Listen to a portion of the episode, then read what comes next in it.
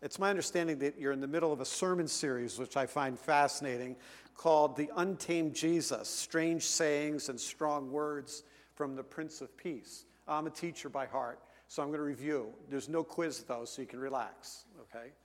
Uh, week one, Ryan helped us through this issue of pigs and pearls, or pearls and pigs. Really, he's talking about Jesus saying that we should exercise discernment in terms of how and what we should speak. Week two is the dividing sword. Do not suppose I've come to bring peace, but a sword. There's a destination involved in coming to know Jesus. Jesus is not one of these easy peasy kind of co pilot guys, he's a divider. You make a decision one way or the other. Week three, what God requires. Jesus says in Matthew chapter 5, I did not come to abolish the law, but to fulfill it. He wants to deliver us from ways we use the text. Week four, I think this was last week, drastic measures. By the way, friends, the text here, if your right hand offends you, cut it off, is a metaphor. Okay? I'm sure he said that. But the reason I say that, because I don't know where my words are going. I've known folk who took it literally, and one kid actually cut off his hand. That's not what the text is about. Do you all hear me? Shake your head. Yes. Okay. But coming to Jesus requires drastic measures. Now, today I'd like to consider another strange saying, or rather, a strange story. And you have it on your notes on the other side of your handout. It's Luke chapter 16, verses 1 to 15. I'd like you to follow along while I read it. The text will also be on the screen behind me. Jesus is responding to criticisms of how he's spending his time and he speaks to both critics and his followers with these words Luke 16, verses 1 to 15. Jesus told his disciples there was a rich man whose manager was accused of wasting his possessions. So he called him in and asked him, What is this I hear about you? Give an account of your management because you can no cannot be my manager any longer. The manager said to himself, What shall I do now? My master is taking my job away. I'm not strong enough to dig, and I'm ashamed to beg. I know what I'll do so that when I lose my job here, people will welcome me into their houses. So he called in each one of his master's debtors and asked the first, How much do you owe my master? 800 gallons of olive oil, he replied. The manager told him, Take your bill, sit down quickly, and make it 400. Then he asked the second, How much do you owe? A thousand bushels of wheat, he replied. He told him, Take your bill and make it 800. The master commended the dishonest manager because he had acted shrewdly. For the people of this world are far more shrewd in the dealings with their own kind than are the people of light. I tell you, use worldly wealth to gain friends for yourselves, so that when it is gone, you will be welcomed into eternal dwellings. Whoever can be trusted with very little can also be trusted with much, and whoever is dishonest with very little will also be dishonest with, dishonest with much. So if you have not been trustworthy in handling worldly wealth, who will you trust with true riches? And if you've not been trustworthy with someone else's property, who will you give your property, the property of your own? No servant can serve two masters. Either he will hate the one and love the other, or he will be devoted to the one and despise the other. You cannot serve both God and money. The Pharisees who loved money heard all this and were sneering at Jesus. He said to them, You are the ones who justify yourselves in the eyes of men but God knows your heart. What is highly valued among men is detestable in God's sight. Now, if you've read this, you've probably said, What in the world is going on? I want to let you know this is one of my favorite stories in the whole New Testament. My wife says it's the one she hates the most. We have an interesting relationship, you see. Let's get to the main point, the most obvious point of the text. It's the thing that drives the logic for everything that follows. It's this we are all managers of the resources that our Creator has given us. Uh, I want you to repeat it after me. I am a manager. Together, I am a manager. In other words, we don't own anything, it's given to us to use. And you see on your outline that there's a kind of logic that flows out of that from this text. If you put it in a thesis statement, it works something like this As managers, we should know or practice, first of all, number one, the sureness of our Lord's requirements. One day we're going to have to give account. Okay. Second big point, we should survey our limited resources. The manager says, What am I going to do now? Okay. And thirdly, we should enact a strategy that will gain us long term, may I say it, eternal results. Now, a little bit of background because you can't understand the text without the background, okay? Before looking at the story proper, allow me to survey the background which this takes place. Jesus' critics, the religious elites of his day, are accusing him of wasting his time by hanging out with losers. Uh, people like me. I've lost most of my hair. Jesus still loves me. I'll let you know that, okay? He's hanging out with lowlifes. He's hanging out with people who don't practice all the religious boxes and don't check things off. So Jesus defends his strategy by giving a series of stories. Luke 15 and 16 are meant to be read together.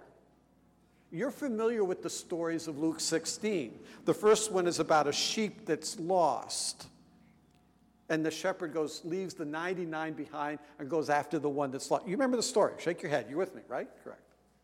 And the second one is a story of a woman who's lost a coin, silver coin. She doesn't worry about the nine she's got, but she searches everything high and low to find the one.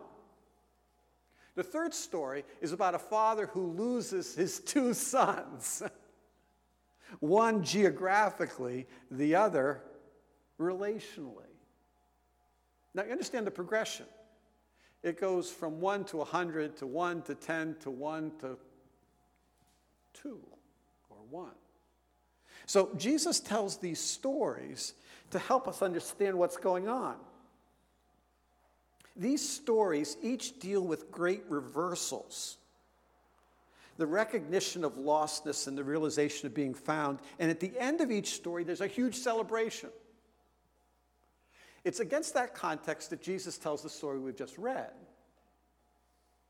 But it's followed by another story that takes place that's typically called Lazarus and the Dives. Lazarus is a wealthy guy, and the Dives is poor folk. And at the end of life, Lazarus wakes up and finds himself in a place of torment. Whereas the person who has been poor He's in Abraham's bosom. He's living the good life. All of these stories describe the choice that the main characters need to make in response to the grace and governance of God. One final introductory note. Jesus has just finished his story of the prodigal sons. You know the story, you've heard it a hundred times, yes? What's fascinating is the story leaves the audience with a cliffhanger. In fact, we would really like the story to continue. We're left with questions that this next story starts to answer, like Will the older brother hear the father's entreaty and come back to the house for the celebration? We don't know. Will the younger brother be restored to a life of productivity? Do prodigals end up becoming productive people? boy, I would I spend a lot of money to find the end of that story. Because all of us have know folk who've gone down the road the wrong way and come back and then just go off the deep end again. Or will the townspeople who have joined in in the celebration will they look down on the father who acts with utter lack of decorum what the father does first of all by running and secondly, by celebrating the return of the Son is something that ancient fathers of the first century should never do. And this would play havoc with the nature of the social structure of that day. Would they say, gee, you did a great thing, Dad? Or would they look down on him and say, what in the world are you doing?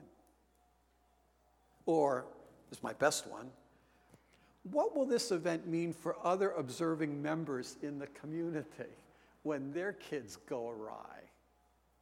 Jesus doesn't answer the questions. Instead, against this background, he merges into this next story. And he begins this story with an accusation. A rich man says to his manager, What is this I hear about you? The first management reality. We should all be aware of the sureness of our Lord's requirements. Give an account somehow or other in the story, and we're not told how, this rich man finds out about the poor work ethic of his manager steward. The brief introduction makes two assumptions that we should know. They're in your outline. The first is the rich man has expectations. He's delegated property and domain to his steward so that the steward will make what he's delegated greater. God expects to give the stuff that we have to us so we just won't waste it, but we'll invest it and make something bigger. And in the process, be able to make a living in the process. The rich man has expectations. Secondly, the rich man has an evaluation. He wants to know what's going on, and he's heard through the grapevine that this manager isn't functioning the way he wants. He is wasting the possessions that's been given to him. So the rich man decides two things. One, that this steward manager, his term of service is over. And two, he wants to know how bad the damage really is. So he asks the manager to give an account. Now, if you forget everything else, remember the next two minutes. Okay? What you need to hear is that there's a delay between the determination and the dismissal. Shake your head if you're following me now, okay? In other words, the rich guy is saying, Your job's done. But I want to find out how bad it really is. We don't know whether that time is a couple hours, a couple days. We don't know how far away the rich man really lives he may take several months to get to where the manager has domain over his properties. There's some time between the determination of the end of the manager's rule and his ultimate dismissal. What's not left in doubt, however, is that this man, the rich man, has expectations and he will evaluate. It's not too hard to see the parallels behind the story. Jesus is telling the story, and behind the story, there's another set, there's kind of a dialogue going on. And it's this we're all steward managers of the riches that God's given to our care physically, morally, spiritually, intellectually. And at one point, we will be called to give an account as to how we use them. And secondly, we're all called to give an account regarding what God has given us freely. We don't own anything. Uh, can I give an illustration? Uh, I know a guy. Don't you love stories that begin this way? I'm trying to protect the, uh, the, the, guilty of how this works. I know a guy who has, count them, between he and his wife and second wife and you know, kids and stepkids and adopted kids, he's got, count them, 12 kids. 12 kids. So he and his wife decided that they were going to give a test for their kids. Now, what you also got to know is that this guy is relatively wealthy, relatively wealthy. The problem is almost all of the kids and stepkids are not walking with Jesus. And he's getting older and he's wondering what's going to happen when he dies with his estate. So he and his wife made this decision. They decided they would give each of their kids, a couple years ago, $10,000. There's some IRS implications. 10,000 is what you can give year by year to your kids. With the implication that they would use it hopefully to enhance their education because most of the kids barely made it out of high school. As one guy in our church said, they didn't graduate magna cum laude, they graduated magna cum lucky, you, you see. The fascinating thing about it is almost all of them within the last two years have blown through the 10,000 and have nothing to show for it. because this guy wants to know how to prepare for the future. We must all give an account. Can I just stop just a tad here? This should shake you right down to your sandals today. How we spend our time, how we spend the meager resources of money that comes to us, how we use relationships, how we interact with our kids, grandkids, stepkids, adopted kids, kids we don't have a clue about, how we care for things is something that one day God's going to say, What did you do with the time I gave you? It's against this backdrop that Jesus changes his focus in the story. I'm a lit guy way back, and you'll realize that what Jesus does is he moves from narrative to interior monologue. And he gives us how this manager starts to think. And he begins to serve, this guy starts to survey his limited resources. He asks himself, What shall I do now? The rich man's evaluation seems to have come as a shock to the manager. He thought things were just going to go along swimmingly. And so we're given this interior story or debate that the manager has with himself. And what's fascinating is that the manager doesn't take time to do what's so prevalent in our culture. The first thing he doesn't do is he doesn't play the victim. A lot of people I know would do that. They would say something like, My boss is impossible. He has no clue everything is. You know, you should have sympathy for me. You have no idea. It didn't rain when it was supposed to. It was a tough, tough, tough, tough, tough kind of job. Secondly, he doesn't plunge into despair. All this stress. I mean, I'm sleepless at night. I need Zoloft and other things. I mean, you know how this works, you see. I play this game myself. Thirdly, he doesn't participate in the blame game. You know, it's not my fault, it's someone, you fill in the blank. Friends, it is real easy in the face of the accountability that God's going to hold us to, to anticipate that down the run and say, Boy, I had such a wretched family life. Or I was raised in southeastern Connecticut. Nothing good comes out of southeastern Connecticut. Northeast Connecticut, no, that's a whole different story. It's God's country around here, you see. I made the mistake of only coming here for four years over at UConn and then had the temerity to actually leave. This manager doesn't do any of those things, but instead starts to talk to himself. And he quickly takes stock of his thing. No problem. Yeah.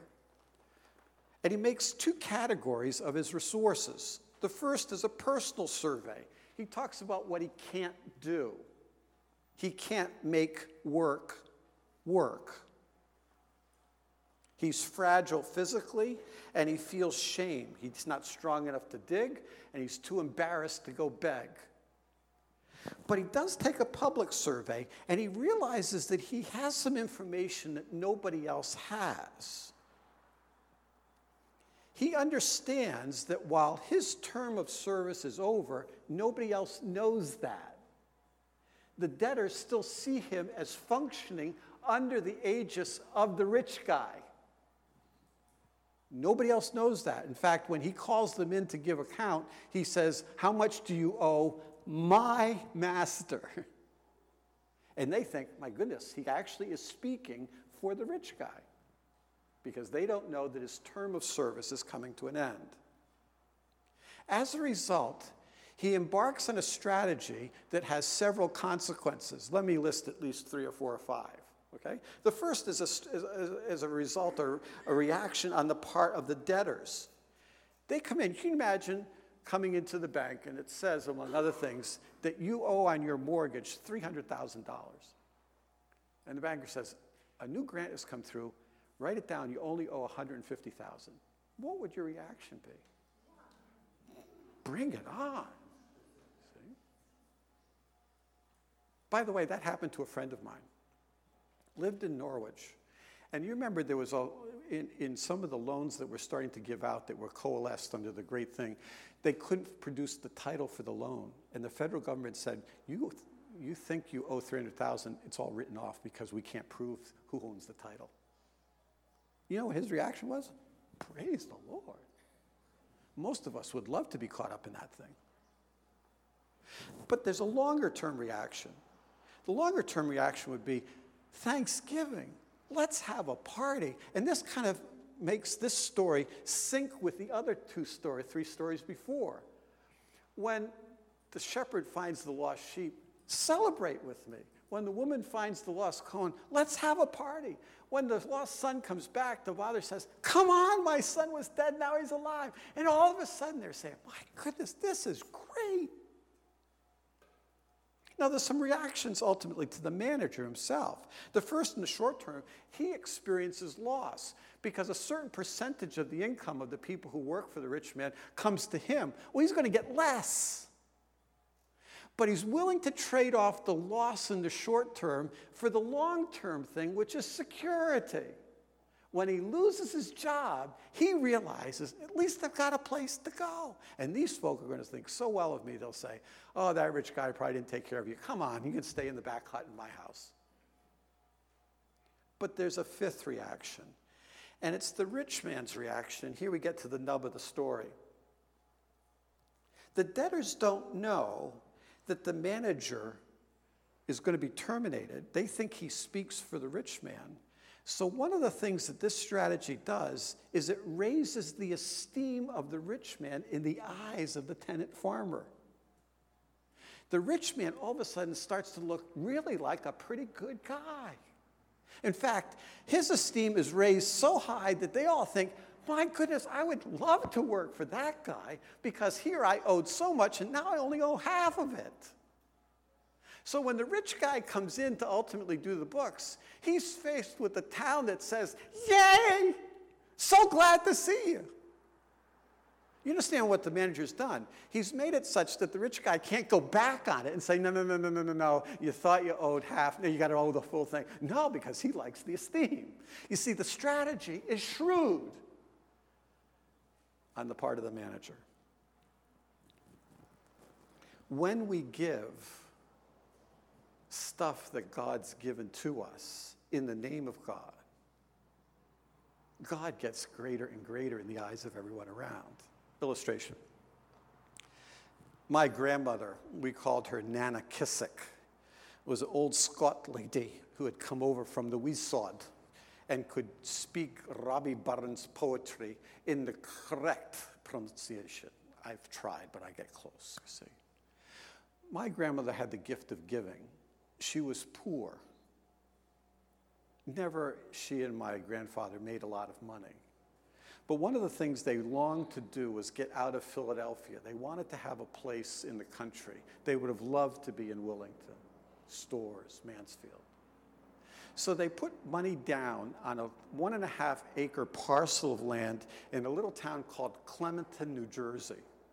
And for 40 years paid taxes on this one and a half acres, only to discover that most of it was swamp and probably couldn't have put a piece of a house there if they had tried but they still paid taxes on it. My grandmother was almost ready to die, and she had given away almost all the money she had. But God loved to help her give things away to people relatives, missionaries, etc. One day, my father was in his office, and he got a phone call from a lawyer in central New Jersey saying, I understand you are the one who works or is representative of Mrs. Mary Kissick husband Robert has deceased. We are interested to know if you would like to sell the one and a half acres of land that they've owned for 40 years in Clementon, New Jersey. My father said, well, they've paid taxes on it. You know, it was marginal amount, $100 a year. It was undeveloped. How much would you like to give? Would you offer? The lawyer said, well, we're prepared to give you $500 my father, being shrewd and a businessman, said, We'll get back to you. So from his office, he called another lawyer's office, found out that the one and a half acres was right snap dab in the middle of a, house, a, a, a shopping center that wanted to be developed. My grandmother got $10,000 for that, which 20 years ago was a significant chunk of change. And she gave away virtually all of it. Why? because you can't outgive God.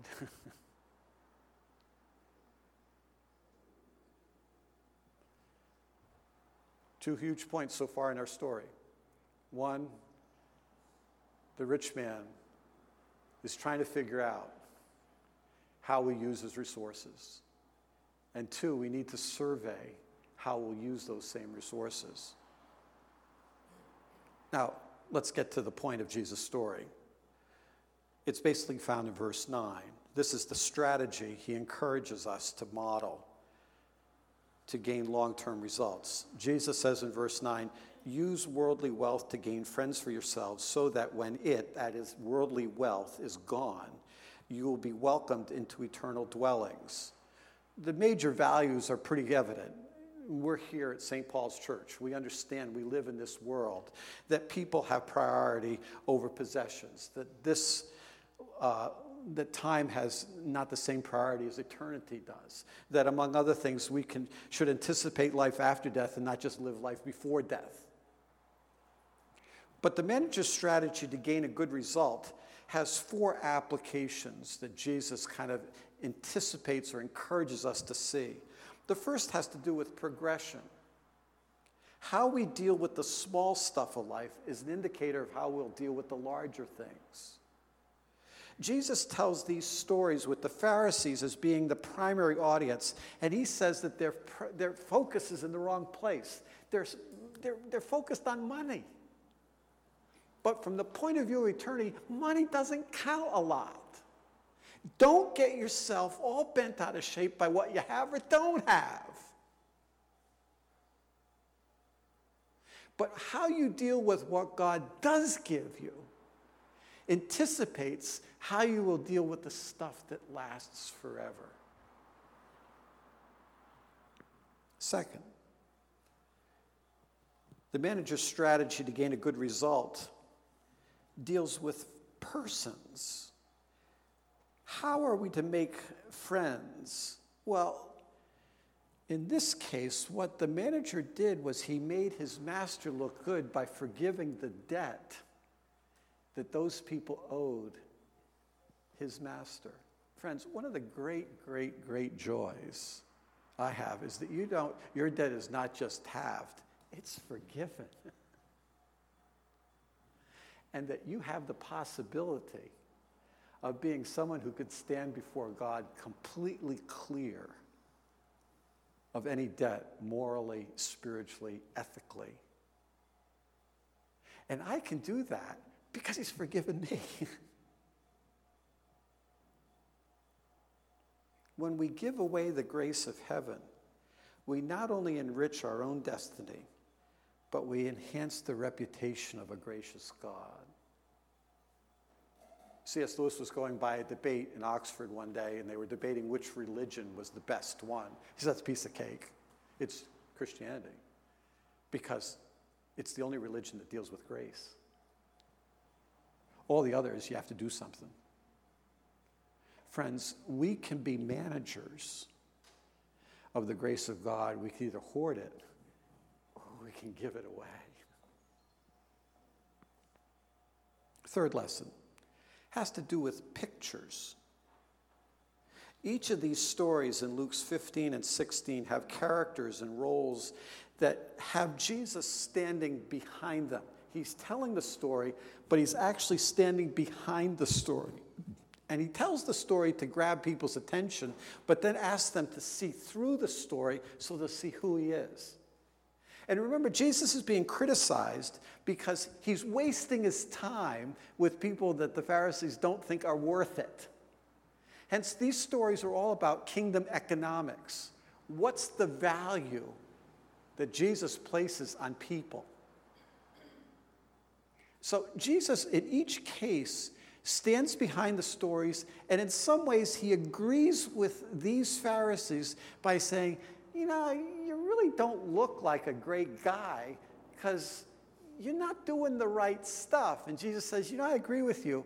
From the point of view of the shepherd, he leaves behind the 99 sheep to go after one. That's a lousy shepherd who would prioritize one sheep over 99 and forget them. Where's the economy of scale there? Or he's like the woman who can't keep track of her coins. So she loses one, forgets about the other nine, but turns the house upside down to find just one. Or the father who ultimately runs down the road to greet the lost son.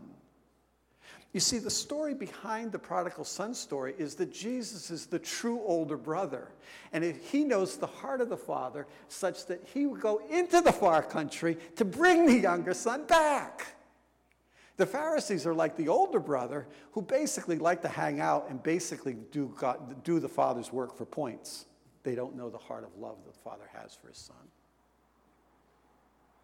Each of these pictures are meant to help us understand something of who Jesus is. And Jesus is saying, Yeah, I'm sort of like that manager. I appear to be wasting the resources of the God of heaven, but in so doing, I'm making friends that will last forever.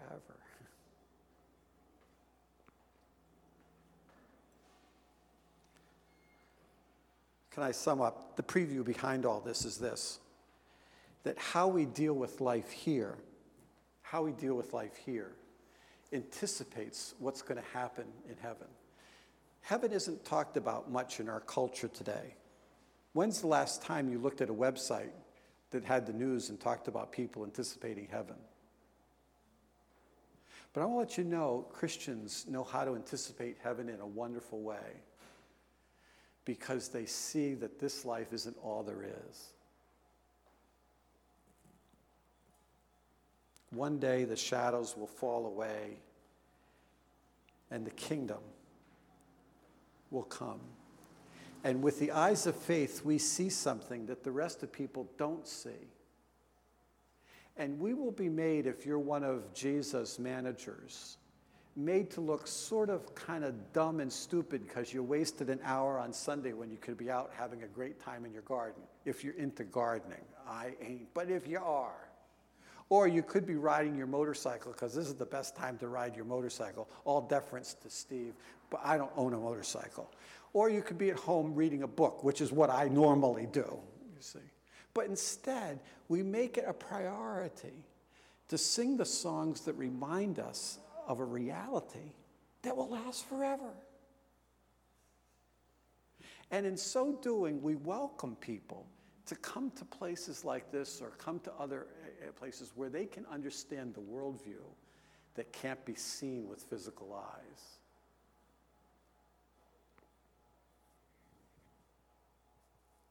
I'm almost done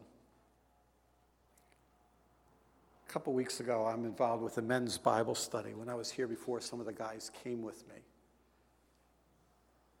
We met at the home of Pat Donovan. Pat was a submarine commanding officer, worked at Electric Boat as an engineer.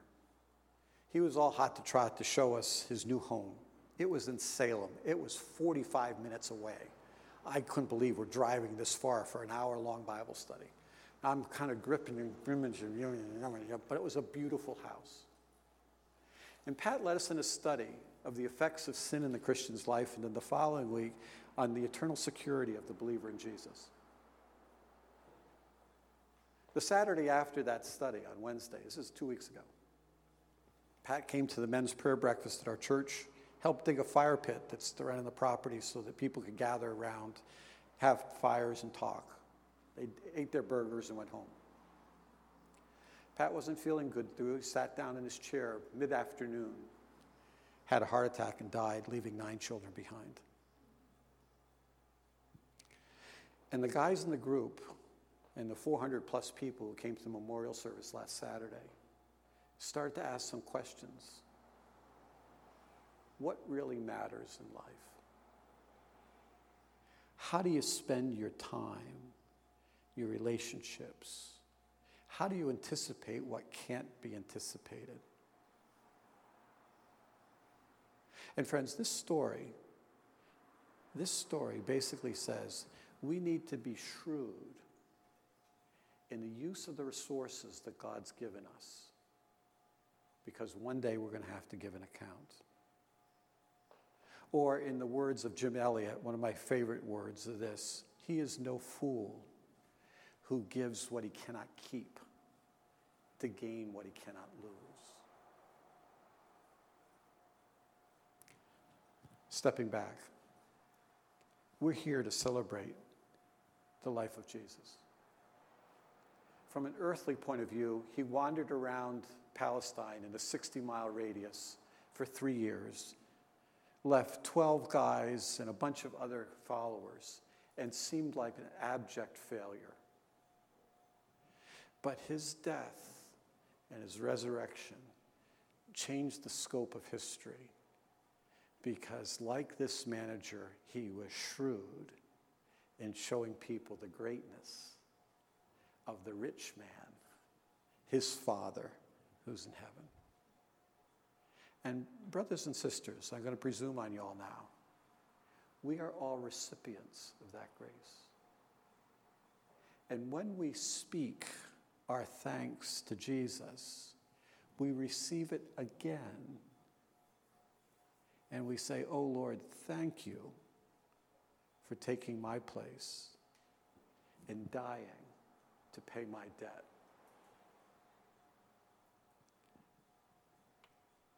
With the proviso, to whom much is given, much is required. Let's pray together. Lord, would you take the meager words of my mouth and the meditation of my heart? Would you take the things that we've thought under the aegis of your Spirit this day and encourages us to be managers of the grace gifts of heaven? I pray in the name of Jesus. Amen.